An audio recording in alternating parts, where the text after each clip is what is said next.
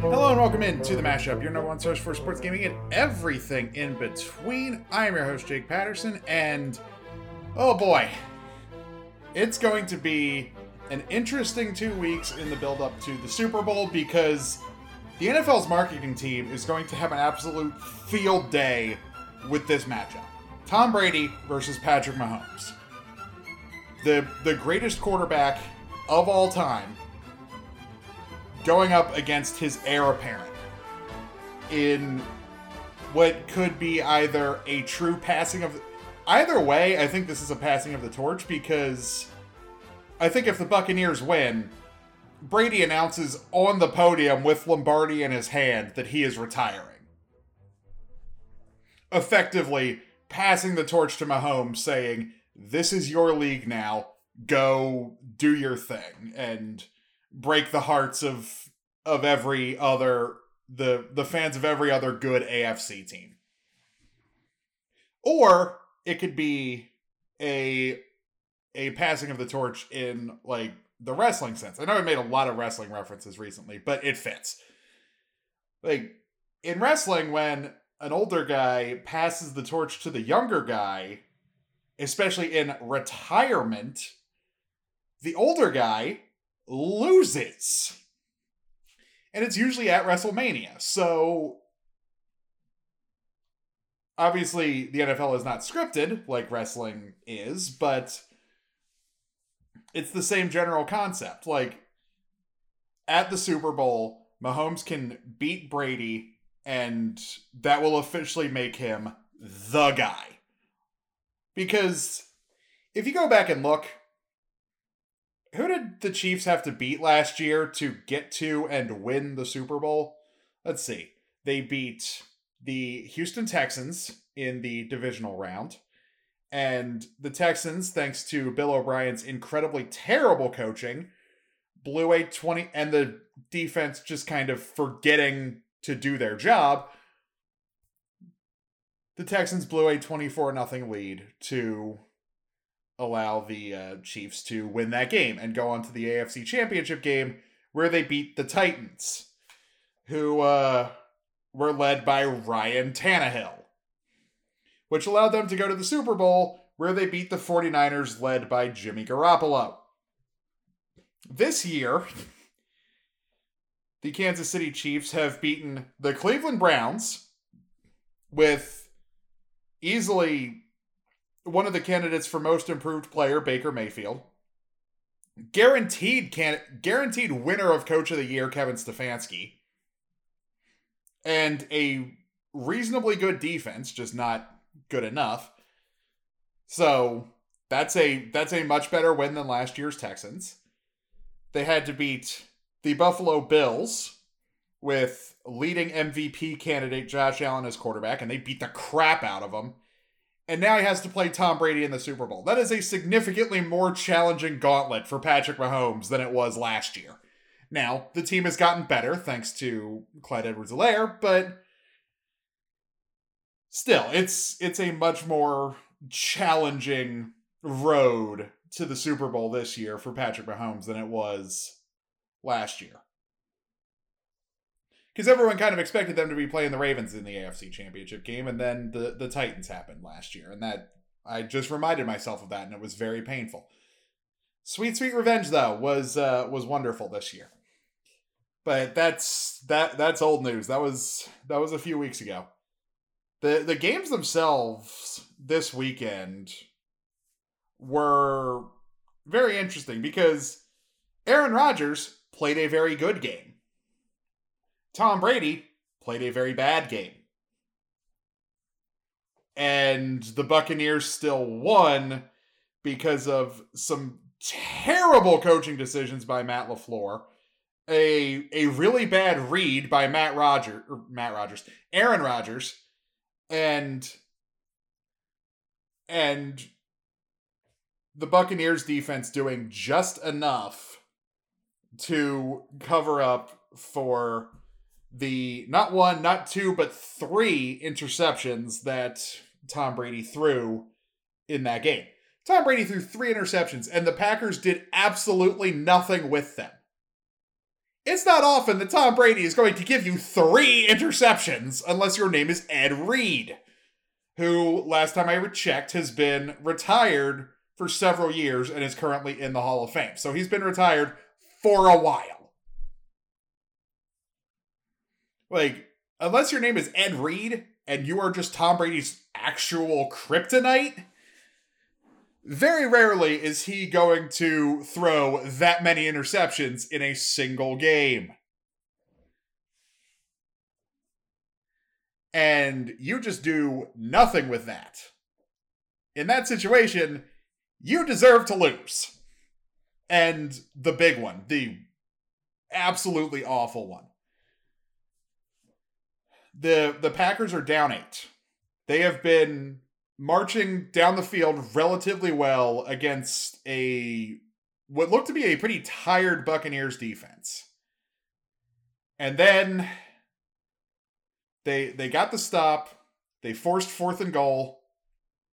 And or on third and goal, Rodgers absolutely had a lane to run into the end zone. If he pumped fake, if he if he pump faked a pass even once and then took off running, he could have, at bare minimum, gotten closer to the end zone. Like, he may not have scored, but he would have gotten pretty darn close. And he didn't. He just kind of scrambled forward for like two yards. A comp, like, basically made it back to the line of scrimmage because he dropped back pretty considerably. Like, he barely made it back to the line of scrimmage, got tackled, and had to work from there on fourth down. And then Matt LaFleur made the incredible decision to kick a field goal down eight with time winding down to cut the lead to five. And I was like, okay, so maybe they're going to do an onside kick? They didn't do an onside kick. They gave the ball back to Tom Brady with two minutes left. Again, you're counting on Tom Brady, best quarterback of all time, has been a starter for twenty years, played in ten Super Bowls. Like, the, the stat was absolutely ridiculous. He's he's played in he's played in like fifteen percent of of the Super Bowls that have actually happened.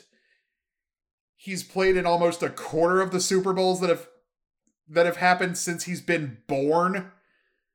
And he's played in half of the Super Bowls that have happened during his N F L career. That is an insane number.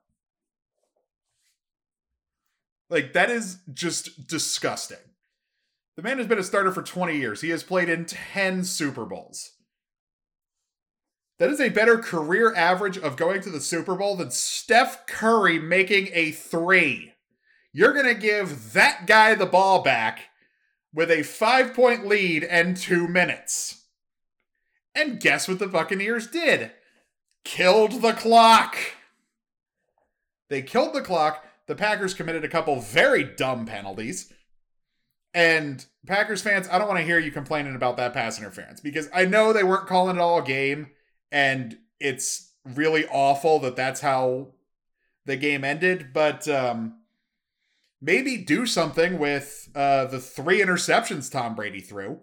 Maybe do something with the fact that you were well within the red zone, and Aaron Rodgers, if he pumped faked once, could have bolted towards the end zone and possibly scored a touchdown, or if not, gotten really, really close, where you could have just handed the ball off to one of your two very good running backs, and boom, you have a touchdown, and then you go for two, and the game is tied. Instead, you kick a field goal, refuse to do the onside kick, commit a bunch of stupid penalties on defense, and you lose by five. You had that coming. And now, Aaron Rodgers may want to leave Green Bay. So, congratulations, Green Bay. You have had two guaranteed Hall of Fame quarterbacks, and between the two of them, you have two Super Bowls. Good job, Green Bay. Good job, Green Bay Packers. You went from Brett Favre immediately to Aaron Rodgers. That is two Hall of Famers. Brett Favre to Aaron Rodgers, there was no gap. There there was no gap of like of like Sam Bradford. There there was nothing. Aaron Rodgers was Brett Favre's backup. Favre retired and then decided to unretire, so you made so you made Rodgers the starter, and you have won one Super Bowl with him. Good job, Green Bay.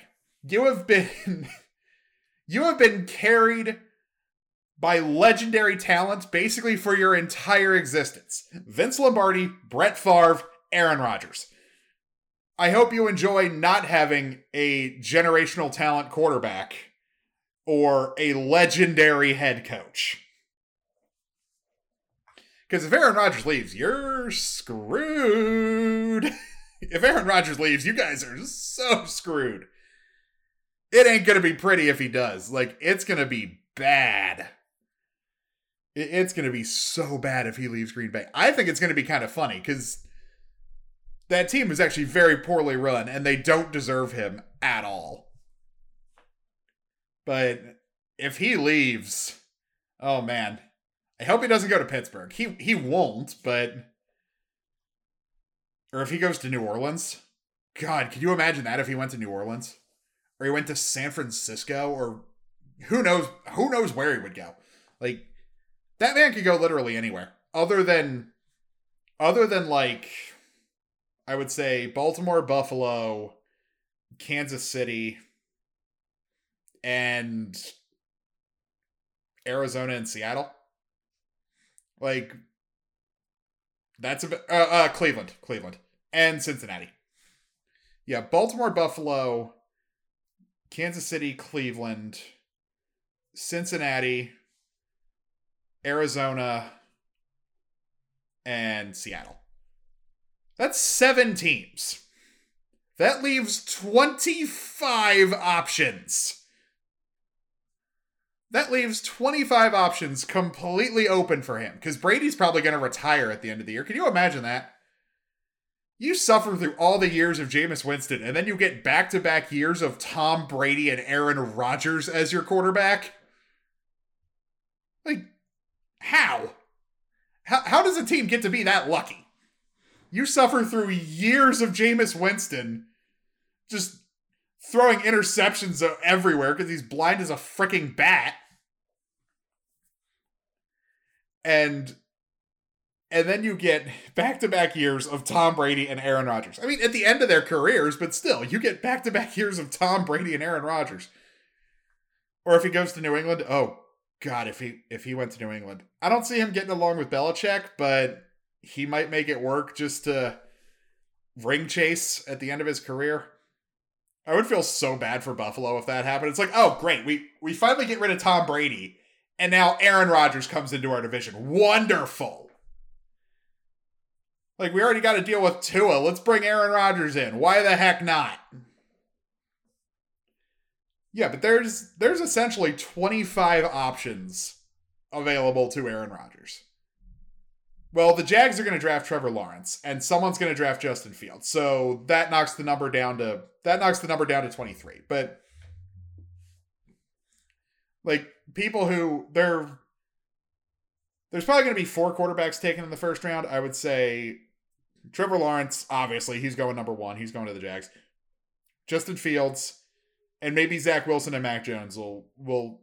I have more faith in Zach Wilson going first round, but Mac Jones very well could. Like, I think the... I think there's the four of them, so little, little over half the league still needs a quarterback in that situation.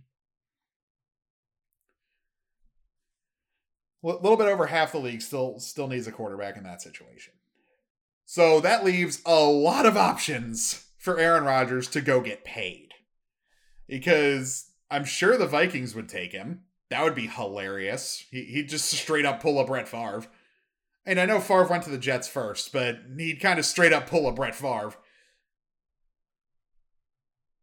I don't think the Steelers will take him because, like, if you're going to pay Roethlisberger, why take on a fat contract of Aaron Rodgers? I could see, I could see New England going after him, but that's that, that that's all a conversation for the offseason. The A F C Championship game was just a complete and utter disaster for the Buffalo Bills. I felt kind of bad for them because they started off great. They were up nine nothing. They missed the extra point, and then it all felt, and then the wheels just immediately came off the wagon. Like, oh, God. It wasn't pretty. Patrick Mahomes started doing Patrick Mahomes things. And I remember seeing a graphic that said, like, it, it was still in the, the fir- it was either in the first quarter or early in the second. C B S put a graphic up on screen that said, uh, since the Bills were up nine nothing, Bills eleven yards, Chiefs one hundred sixty-two. Like, it it wasn't pretty. That was uh, that was not a good game for the Bills to go out on.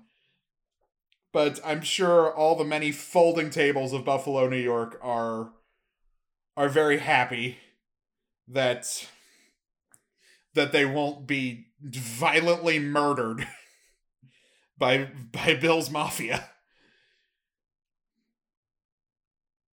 That they won't they won't just be completely obliterated by uh, by Bills Mafia.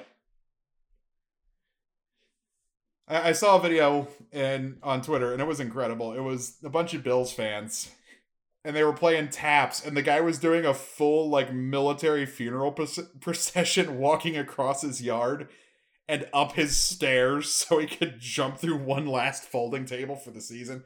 It was great. If if you haven't seen it, go track that video down because it's really funny. But it's... I, I feel bad for, for Bills fans because their window is going to... Because right now it seems like Ravens fans and Bills fans, we are in the same boat. Like, our window of our superstar quarterback is going to completely overlap with Patrick Mahomes. Oh, that's going to be fun. That that's just going to be wonderful. Bills fans and Ravens fans, we're going to have to, we're probably going to be pulling for each other a lot against the Chiefs over the next fifteen years. Like, Bills fans and Ravens fans are going to end up creating, like, a friendly rivalry alliance. Where it's just like, okay, we're going to have to beat up on each other first. But our fans aren't going to argue that much to determine who is the best chance to go beat the Chiefs for both of us. Like, I can see that being a thing over the next, like, fifteen years. Of, like, the Ravens and Bills having kind of this friendly rivalry where they both know they are, like, the best threats to Kansas City in the entire A F C. And it's just a battle between the two of them to decide who gets to challenge Goliath.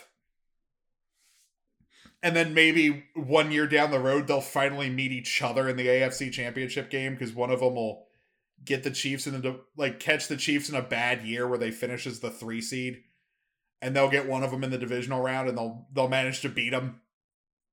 Like, one of them will get the Chiefs in the divisional round and they'll win, so they get to play like the like the Bills will be the one seed, Ra- the Ravens will be the two, and the and the Chiefs will be the three.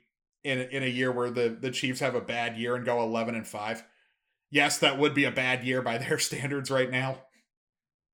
And like the, the Bills are thirteen and three, the Ravens are twelve and four. Like, that would, and in the in the divisional round, the the Ravens or the the Bills beat the Chiefs, so the and the Ravens win whoever their divisional round game is, so they go to Buffalo for the A F C Championship game. Like, that is a very real scenario that could happen easily within the next five years. Like, easily that could happen within the next five years. That could happen next year, honestly. Like, if the Bills are just really good and the Chiefs get kind of lazy, like, that could one hundred percent happen next season. And I wouldn't be, I wouldn't be at all surprised. Like, I, I feel bad for Bills fans on this one, though, because I legitimately thought they had a chance, and then... Uh, And then the first quarter ended, and it, it just it just all went it just all went downhill.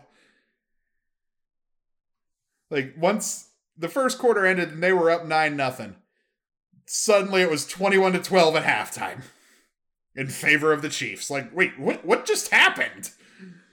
And I I truly felt really bad for the Buffalo Bills.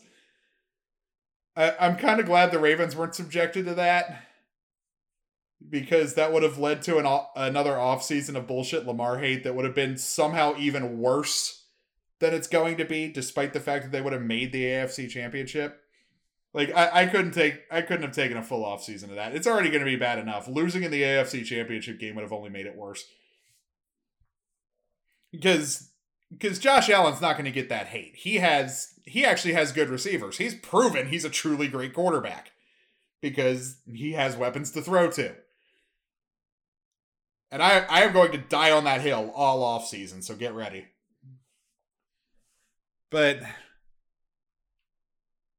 man, this the next two weeks is going to be a marketing frenzy for the N F L. If if their marketing department is even kind of good, which, I mean, they're the N F L. Of, of course, they're they're some of the best in the business. Their marketing department is going to have a field day with this. And C B S, oh, C B S is probably loving this. Like, C B S is loving the fact that they get the Super Bowl this year, and it's going to be a limited capacity crowd. Like, oh, it's going to be a limited capacity crowd in Tampa. It's a star-studded matchup between two big-ish markets. One, New England, or between two kind of big markets. One of them is playing at home for the first time ever. Like, a, a team has never played in their home stadium for the Super Bowl, ever. And now the uh, the the Bucs will be designated as the visitors because uh, they're a wild card team. They're a wild card team, and uh, the Chiefs are the first seed in the A F C. So they will technically be the visitors in their own stadium for the Super Bowl. It's going to be weird. But man, that... It's it's been announced as a capacity crowd of twenty-two thousand, which is nowhere near the normal number for Raymond James Stadium or the Super Bowl. But you can guarantee a good chunk of them are going to be Buccaneers fans. They don't have to travel. They don't have to get on a plane. They can drive. They will be able to drive to Raymond James Stadium. Like, it's going to be insane. And like I said, N F L's marketing department is going to absolutely have a field day with this. As as they should. Like, if they don't come up with a, a good way to market this, fire all of them. Because it's so easy. Like, I took I barely grazed over what marketing does in in my time in college.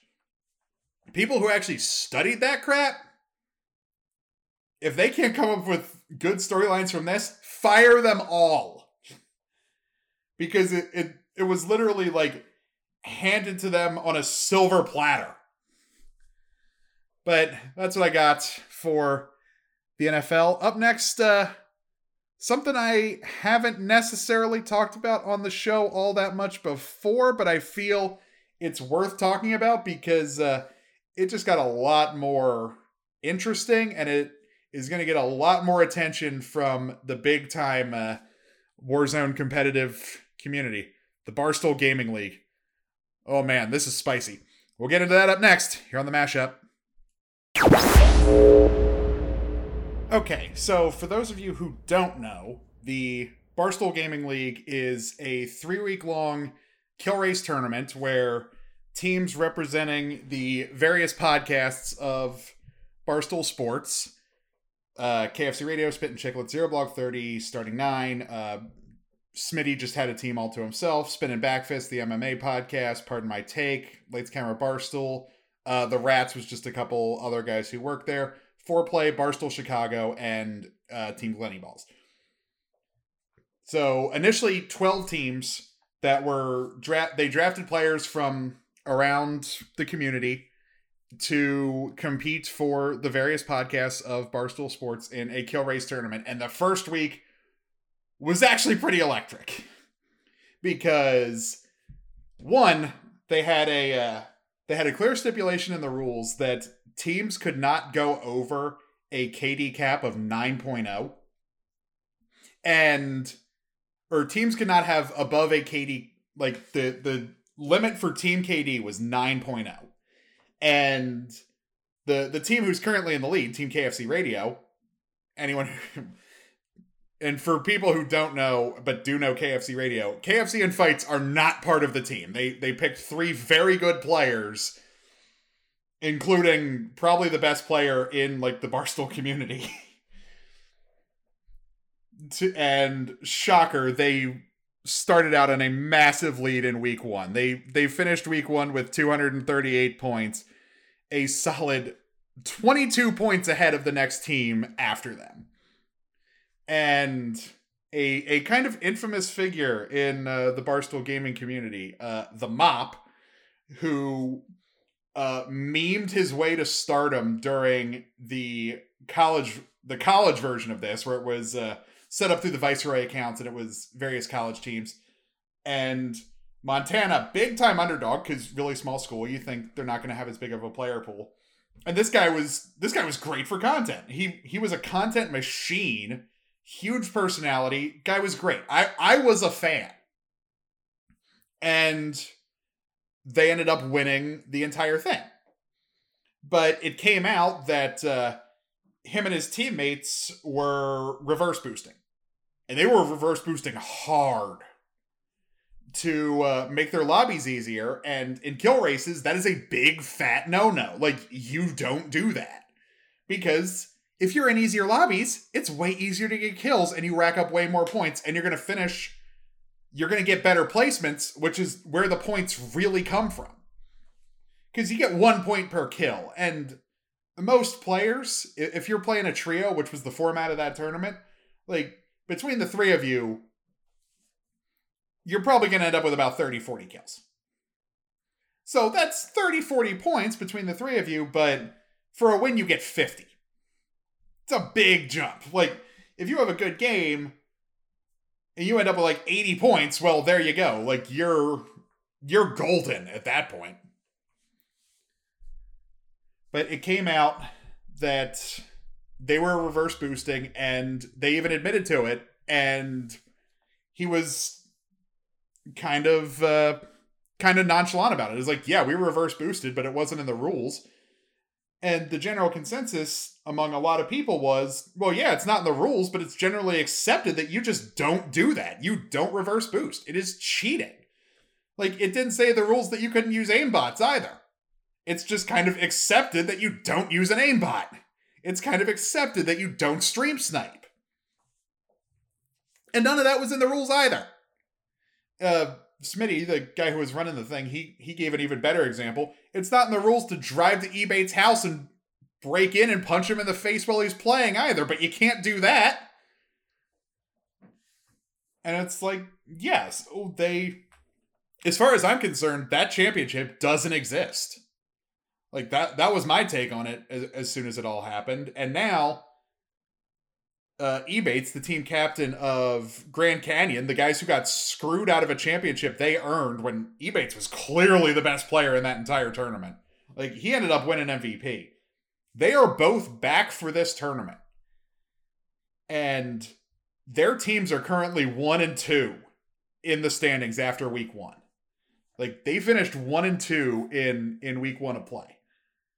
And, and now the guy who, uh, reverse boosted his way to a, a college championship that a lot of people have put a big fat asterisk on because they effectively cheated their way to a championship.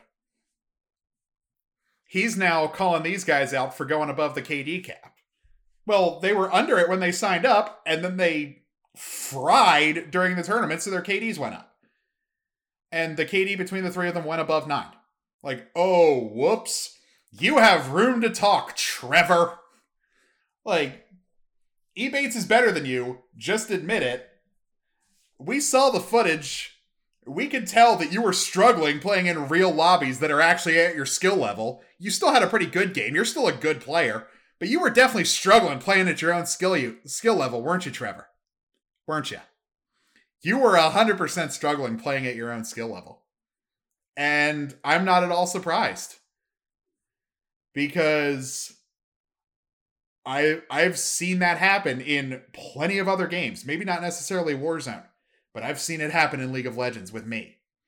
When I would play with my friends who were much better than me, I would get my ass handed to me because I was matchmaking much closer to their level because it averages, and they were all way better than me.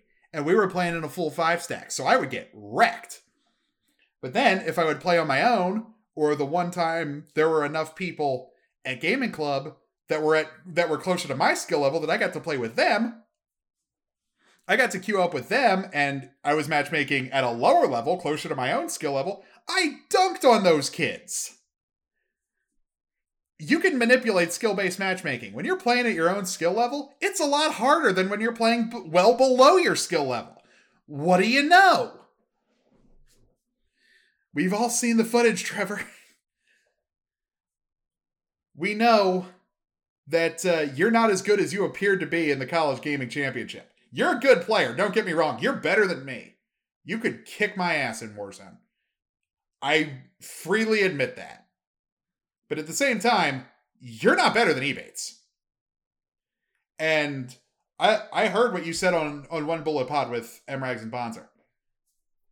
I heard what you said on there, that you said even without the reverse boosting, you you still think you guys would have won? Okay, then why did you do it? If you had so much faith in your in admittedly insane grinding schedule, because you guys grinded your butts off to prepare for that tournament. If you had so much faith in your in the insane amount of grinding you guys did, why did you reverse boost? Why did you feel the need to do that? If you were that confident in the abilities of the three of you, why would you cheat? That tells me you know you're not better than Ebates, and you needed to get into easier lobbies to even stand a chance against him. I don't know. That's just one guy's opinion. But that was an entire spiel to say he is now calling out Team K F C Radio, which includes his, his now possibly biggest rival, Ebates, for going above the the K D cap of nine point oh. When they signed up, they were that team was legal. They were under. When that team was constructed, they were under the cap. And that's all that really matters. When the team was constructed, they were under the cap. They fragged out and had a bunch of really good games, which is why they have a twenty-two point lead on you. And are probably going to win the whole thing. I wouldn't. I would be shocked if they didn't. I mean, Foreplay stands a pretty good chance now. We'll we'll get to that. Who would have knew the golf podcast? The golf podcast and the podcast hosted by two guys in their mid thirties who admit they don't know jack about video games would be would be the two best. Would would have the two best constructed teams. But big announcement came over the weekend that uh, Team Foreplay, it's it's a golf podcast, F O R E. It's not it's not like the, the sex term. It's it's it's a it's a pun. They're they talk about golf.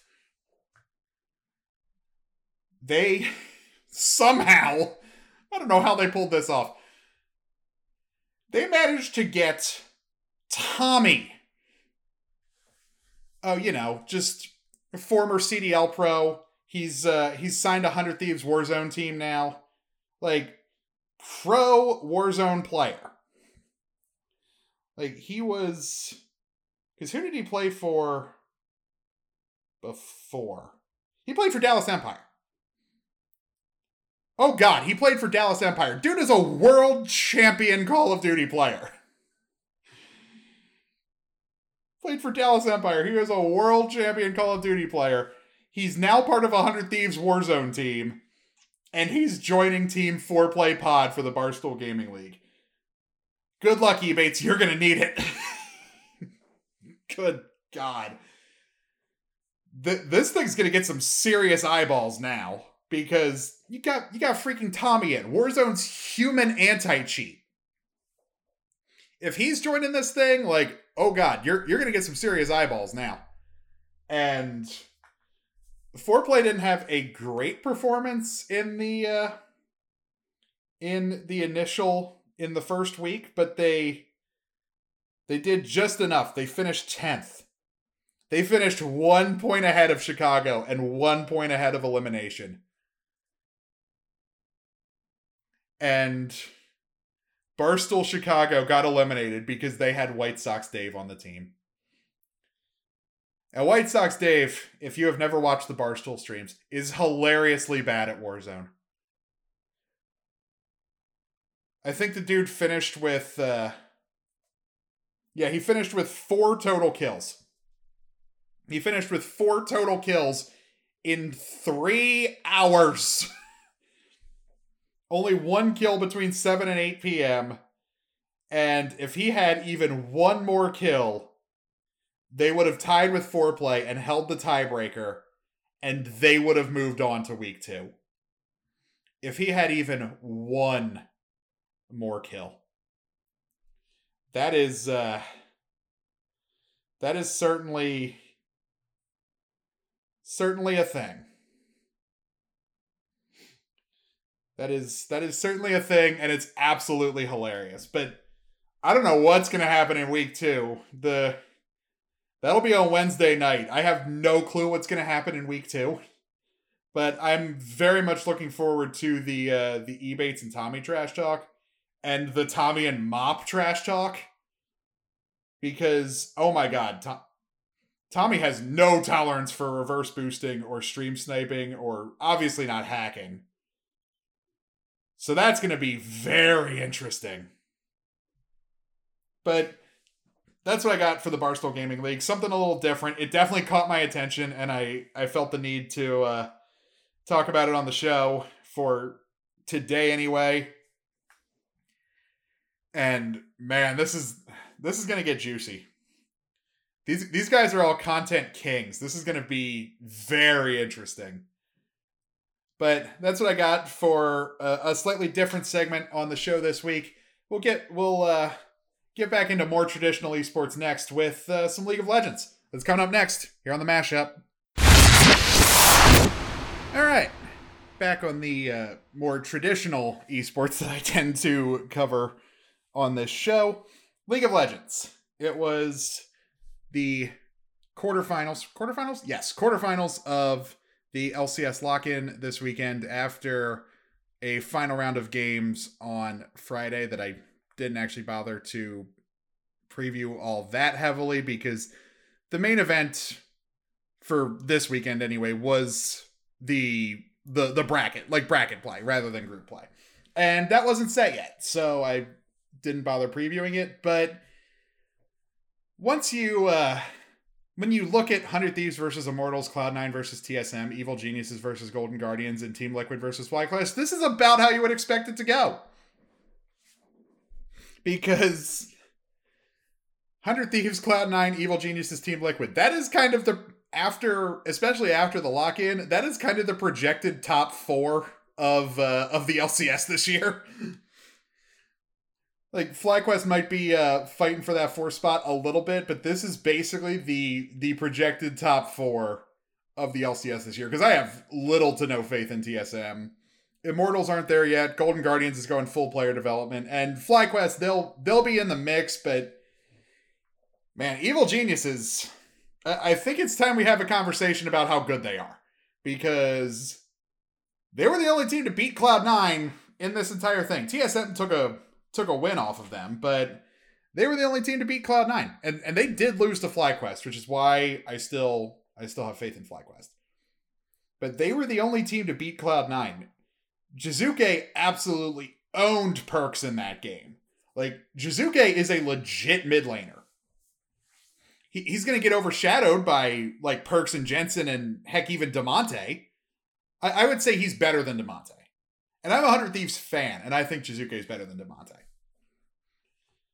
But Demonte's on one hundred Thieves, and anyone who knows esports knows they are very good at marketing themselves. Evil Genius is not so much. They're still rebuild, rebuilding their brand, and they kind of desperately needed to. But I- I'm glad they're rebuilding their brand. They're, the thing they're most known for is being the villains of the greatest Dota story of all time. So they need to uh, they need to do a little bit more with their brand. Like that that's what they're known for in recent memory, is being the villains in the greatest story in the history of Dota. I have talked about it on the show before, but Score Esports does a much better job explaining it than I do because I don't know that much about Dota. So go go track down the story of O G versus E G. You you won't regret it, because you can't write a movie that good. But this is this is a discussion about League, and Evil Genius's League team should not be held responsible for the semi-villainous actions of their... Actually, not even semi. Straight up anime villain actions of their Dota team. And members of it. Like, they, they should not be held responsible for that. I mean, they're marketing themselves as villains, but no one would... Like, that was some straight up anime stuff. Like, oh my god. But these are these are about the results we expected. one hundred Thieves absolutely beat the crap out of Immortals. They had a sub twenty-five minute win in the first game. Second game was was equally convincing. It took a little bit longer, mostly because they were memeing. Like, they were screwing around, really. Because they knew they were going to win. Immortals mostly had their academy team out there reg- rather than their real L C S roster. And, like, the fact that they mostly hung with one hundred Thieves, even when they were memeing, that proves they're a very good academy team. But they're they're gonna need they're gonna need some work if they want to do anything in the actual L C S this year. T S M, they have a lot of star power, but I don't know. Like, so does Cloud nine. So does Team Liquid. But for whatever reason, it feels like T S M is overloaded, and you never, you can't really know where the resources are supposed to go. It's be, I feel like it's because they have one too many. Because Cloud nine has three. Has three people with carry potential. They have Blabber in the jungle, Perks in mid, Sven down bot. Like, Fudge is never really going to be a carry top laner. He's a very good top laner, but he's not a carry top laner. Like, very rarely is he going to be the guy where you're funneling all the resources to. You're going to fun- funnel it to one of those three guys. Blabber, Perks, or Sven. one hundred Thieves. They have Damonte. They have Someday. They have F B I. Those are the guys you're going to funnel your resources to. Liquid. They have Jensen. They have, who's their, who's their jungler? I'm, I'm blanking on their jungler's name. They have Jensen in mid. That's right, Santorin. They have Santorin in jungle. And they have Tactical down bot lane. And Tactical's a freak. Like, he may be young. He may be, he was a rookie last year, but the dude's a freak. They have three. T S M has four. Speak Huni up top lane, Spica in jungle, Power of Evil in mid. Really, they have five. Sword Art support and Cody Sun in bot lane. Where do your resources go? Actually, Lost is probably going to be playing actual bot. I think Lost is playing the actual bot lane. Okay, where the heck do your resources go? Spica's a carry jungler. Huni's a carry top laner. Power of Evil is a carry mid. Lost is a carry bot. Sword Art is a carry support. Like, by the end of the season, I would not be at all surprised to see them put Hanser in top, because Huni just requires way too many resources for, for a top laner, especially in the North American meta. Like, Spica, funnel your resources to him, funnel your resources to Power of Evil, and give give bot lane to Lost and Sword Art. Because, like, they have too many potential carries. All the other good teams have three. So I'm thinking T S M is going, and it's a very multilingual team. Like, I know Sword Art and Spica and Huni all do, and I assume uh, I assume Lost does as well. Like, all of these guys speak English. But other than Power of Evil, it's none of their first language. Other than power of evil, these guys are going to be communicating in a language that is not their first. And all of them have different first languages. Sword Art's Chinese. Hootie's Korean. Like, this is a very multilingual team, so I'm I'm kind of concerned about that too. Like, one hundred Thieves is mostly like American-ish. Like, like Hootie's Korean. Closer's from, I'm guessing by the spelling of his name, he's Turkish. Uh, Poom's French-Canadian. Rioma is Australian. So, like, this is... And DeMonte... DeMonte's American. Well, DeMonte's the one actually playing mid lane. But DeMonte's American. Like, these guys, they, they have more of a common language going on. Liquid...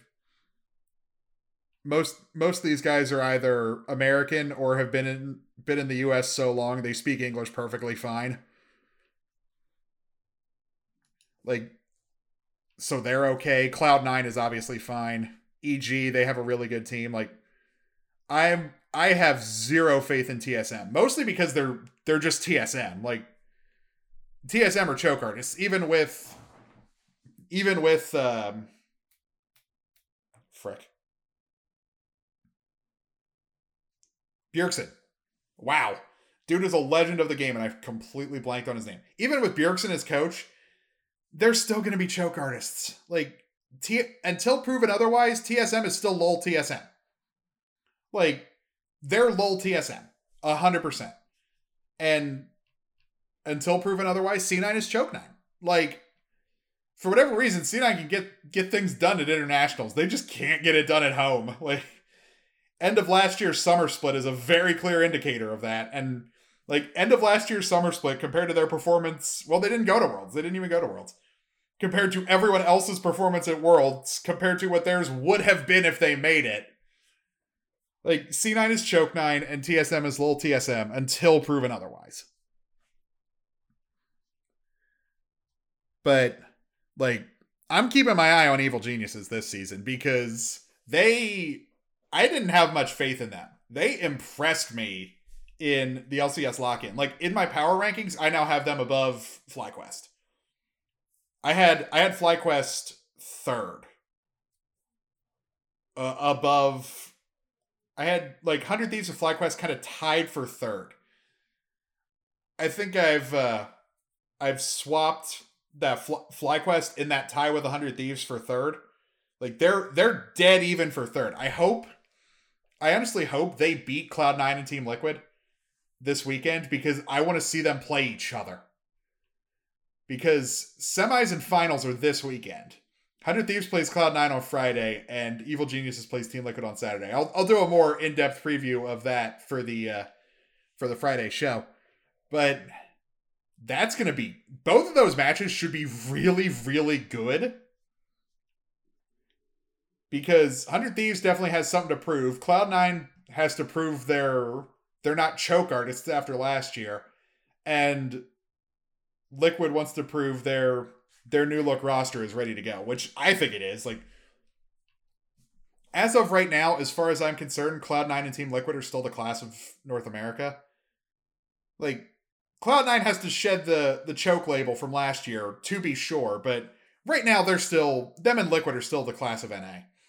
And one hundred Thieves and Evil Geniuses, and to a lesser extent FlyQuest, are charging hard to challenge to be in that same category, but for right now they are not. Now, if they win, if either of them win, because I would say they are both dogs going into this. If either of them win, I'm going to sit up and take notice. Like, If if one hundred Thieves beats Cloud nine, like, okay, you have my attention. If Evil Geniuses beats Team Liquid, yeah, you really have my attention. And if if either of them ends up, like, if one of them wins and the other loses, and whoever, like, say Evil Geniuses beats Liquid, but one hundred Thieves loses to Cloud nine. If Evil Geniuses then goes and beats Cloud nine on Sunday, like, okay, gentlemen, you had my interest, but now you have my attention. Like, that is literally what that'll be. Like, if that happens, I will tweet that GIF after the match is over, and I will tag either Evil Geniuses or one hundred Thieves in it. Because, like, dang. If, if that situation occurs where either one hundred Thieves or Evil Geniuses beat both Liquid and Cloud nine this weekend, like, congratulations, you have my attention. I don't know if that will happen because I'm thinking we're getting Cloud nine and Team Liquid in the finals, but uh, you never know. Things... League of Legends is a weird game, especially at a best of five. Like, you, you can never count out the dogs. You can never count out the underdogs, even in North America. No matter how much you want to... We meme on ourselves, and the rest of the world really memes on us when it comes to League. You can never count out the underdog in a game of League of Legends. Look at Worlds Finals in twenty nineteen. No one thought F P X was going to win. They absolutely stomped G two. Suning put up a good fight against Damwon, but they they never stood a chance. Like, they put up way more of a fight than I expected them to. Damwon was just that good. Heck, twenty seventeen. Samsung Ga- Samsung Galaxy? Yeah, Samsung Galaxy, now known as now known as Gen G, beat the crap out of S K T. The best team in the world. And the best player of all time. Like, you can never count out the underdog in League of Legends. I know it's hard to call a Korean giant an underdog, but in twenty seventeen, if you were playing S K T, even if you were Korean, you were an underdog. That that perception has shifted dramatically with uh, their recent uh, shaky at best performances, but... Man, it's going to be weird when Faker retires. It's going to be very weird when Faker retires. But I don't know. What do you guys think? Am, am I just overreacting to uh, Evil Genius's very good performance in what is essentially a, a bragging rights tournament? Or are they actually a force to be reckoned with? Same with one hundred Thieves. And am I totally off base on T S M? Are they are they actually good too? Let me know on Twitter, at Real Patterson fifty, at Mashup underscore pod. Jump in the Discord. I've... I want to I want to really get that thing going. Come jump in the Discord. Come hang out. I'll uh, leave a link to both along with uh, my Twitch link in the show description. But that's what I got for League of Legends. Up next, we'll uh, go back to Call of Duty, but this time with the professional professionals, the Call of Duty League, and the Kickoff Classic this past weekend that I thought was really good. That's up next here on The Mashup. Okay, final segment of the show, and the C D L returned this weekend, and it was wonderful. It, w- it was great to have uh, competitive Call of Duty back on the screens, especially in a game where the multiplayer isn't completely broken. Modern Warfare, I'm looking at you. And I, I have complaints about Cold War's multiplayer. It's still better than Modern Warfare's. The spawns actually kind of make sense. I hate Checkmate, don't get me wrong, and I'm not a huge fan of Miami. But man, I'd much rather play that map than Piccadilly. The, uh, oh, what, the bridge one, oh, the bridge one was awful. Arklov Peak, Grozna, Hackney Yard. I- I'd rather play Shoot House than any of them. Because the spawns just didn't work. And Infinity Ward never bothered to fix it because Activision only gave a crap about Warzone. Anyone who knows me knows I like multiplayer better than Warzone. And having C O D League back on the screens was really good.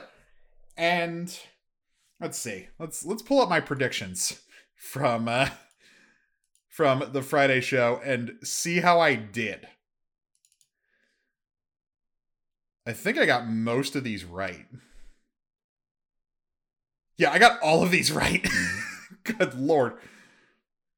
Oh no, I got one wrong. Uh, I think I got two wrong because I think I picked London. Yeah, I got I got London versus Paris and Atlanta versus Florida wrong because I got Dallas over New York. I got I got L A over Seattle. Uh, Florida versus Atlanta, I was wrong. So Florida, congratulations, you have my attention.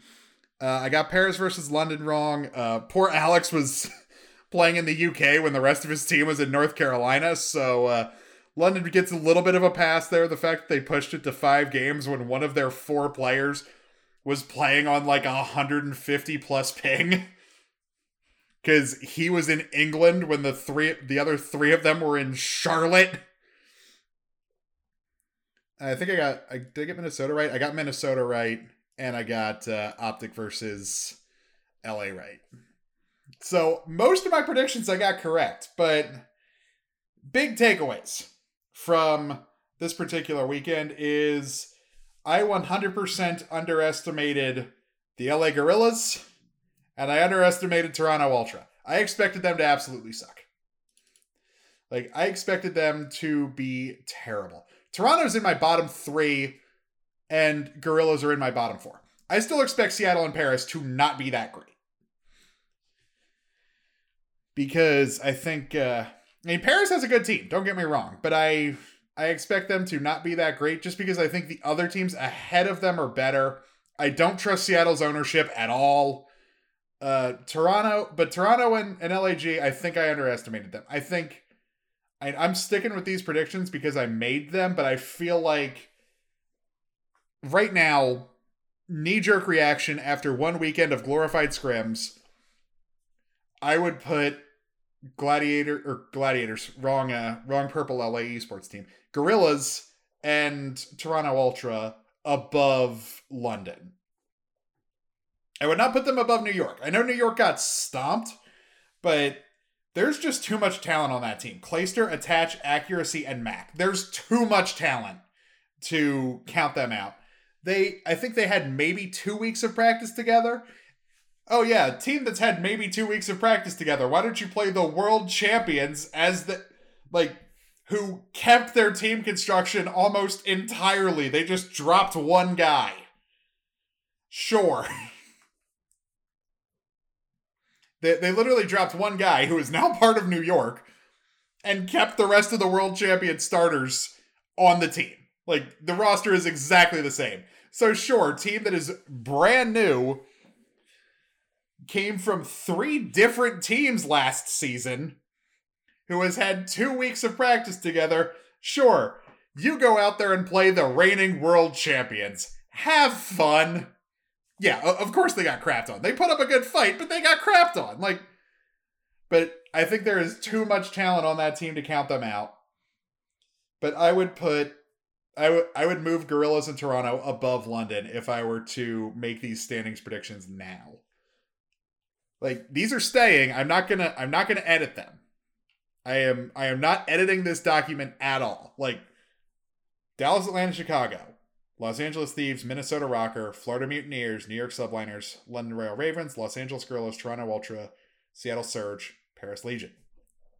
Those are still my standings predictions. They're going to stay in place all season. But if I were to make them today, after what I saw this weekend, I would move Gorillas and Toronto both above London. Like, if I were to make it today, that is the only change I would make. I would put... And I might move Florida above Minnesota, but again, I think I think Minnesota has a little bit too much talent. Like, Minnesota's current roster is really good, even though they kind of they kind of blow everything up. But Minnesota's roster is still really freaking good. Like, who's like Minnesota's roster is still. Oh, they they have Accuracy and Attach. New York dropped Accuracy and Attach. Accuracy, Attach, Major Maniac, and Priesta. That team is too good. That team is too good to do anything about. Who's who's New York? I, I messed something up there. Oh, that's right. They have they have uh, Asim, Clayster, Diamond Khan, and Mac is uh, is their starting four. Like, that's still, like, Clayster and Mac, Clayster, Mac, and Asim alone. I know Diamond Khan is is just coming up from Challengers to uh, replace the retired uh, Zuma because of his because of his hands. Which, side note, pro players, for the love of God, heck, streamers, pro pro players, streamers, whatever, for the love of God, take care of your hands. Those things are your money makers. Like, he's still going to be able to stream and everything, but he he can't get, play, and he's probably going to make perfectly fine money streaming. But that's the thing. Minnesota's team is still just way too talented. Accuracy, Attach, Major Maniac, and Priesta, that's that's disgusting. That is that is gross. Like, they're they're still too good. They're still way too good for me to to really truly drop them below Florida, even though Florida got the win over Atlanta this weekend. I, I think I think uh, part of that, and it's it's going to be a storyline all season. Like, part of that is going to be the uh, like, we're doing this for Pharaoh, like F F three ear the deep rather than just fear the deep. Like F three A R, like that's the the Pharaoh thing is is going to be a storyline all season, and it's a shame that it is, because obviously I would much prefer that he was still here and still playing for the Florida Mutineers. But it, it's going to be a storyline, and it, it's going to be a motivator for the Florida Mutineers, if nothing else. Like, I think they will still have a very good season. I'm not ready to put them above Minnesota in my power rankings just yet. Same thing with L A Thieves. I still think L A Thieves are going to be very good. It's just, they had to, uh, they had to go up against, like, they had to go up against, they had to go up against Chicago.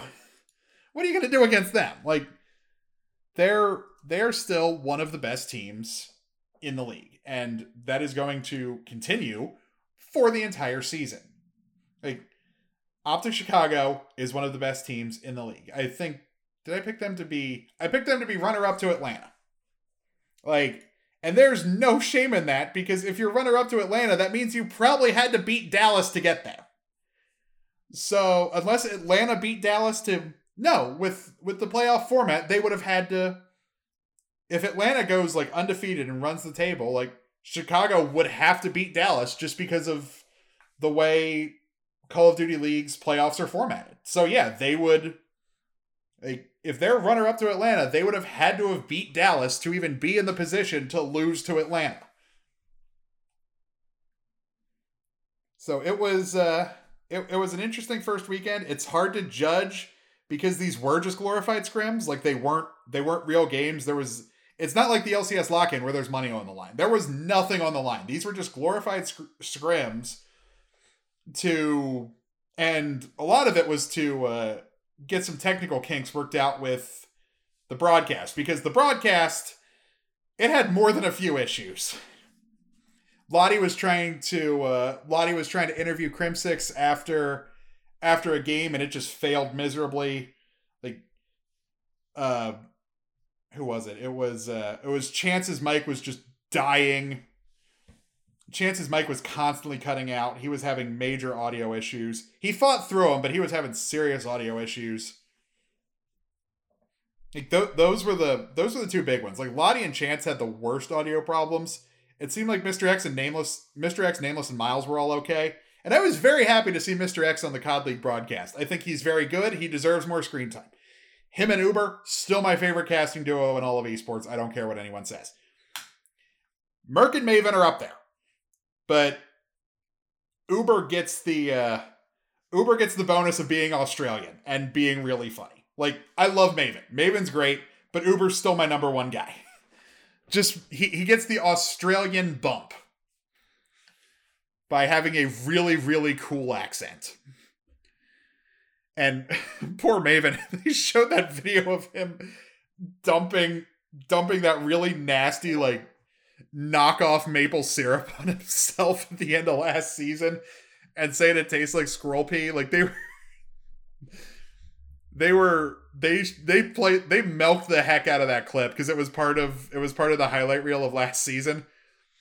Like, that clip will live forever in esports. Is just like one of the most ridiculous things to ever happen. It's like, oh, the most prominent play-by-play commentator in all of Call of Duty got a prediction wrong, so he dumped maple syrup on himself. He said he would dump maple syrup on himself, but he didn't have any. So he just got this really nasty organic syrup that his wife eats.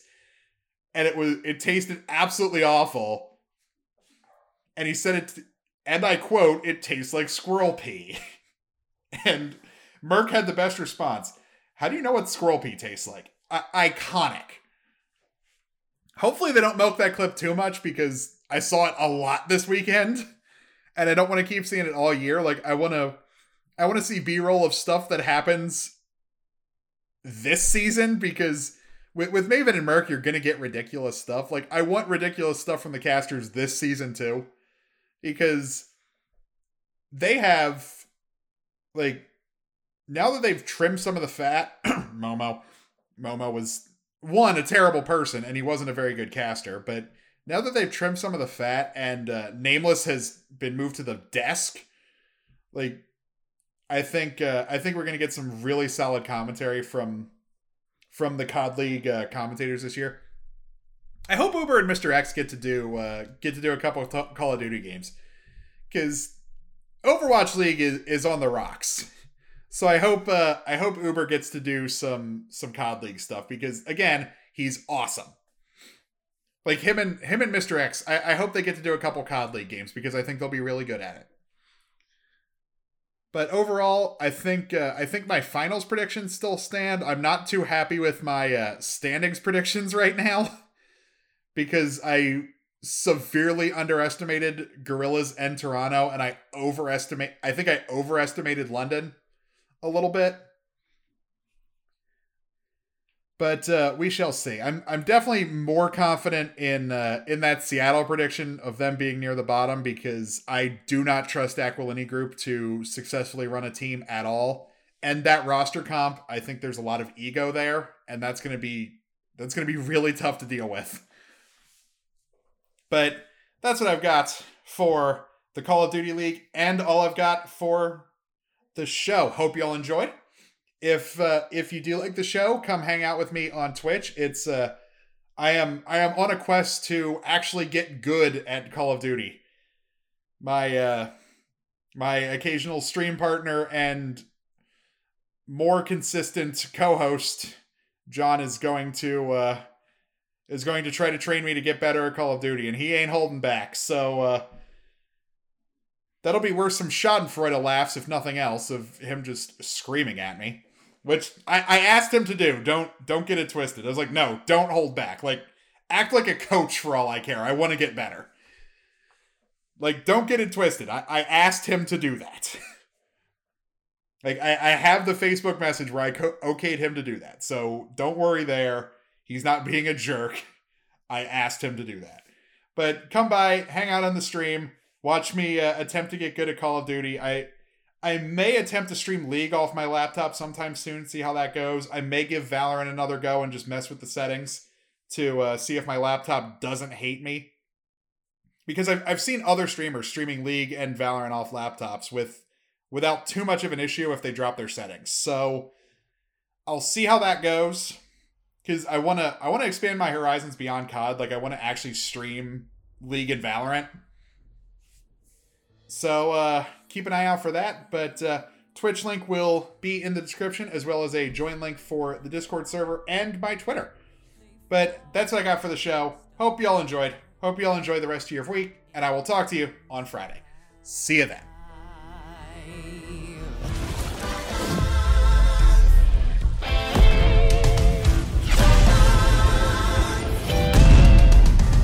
Dragons take flight above the ice and snow, high in the sky.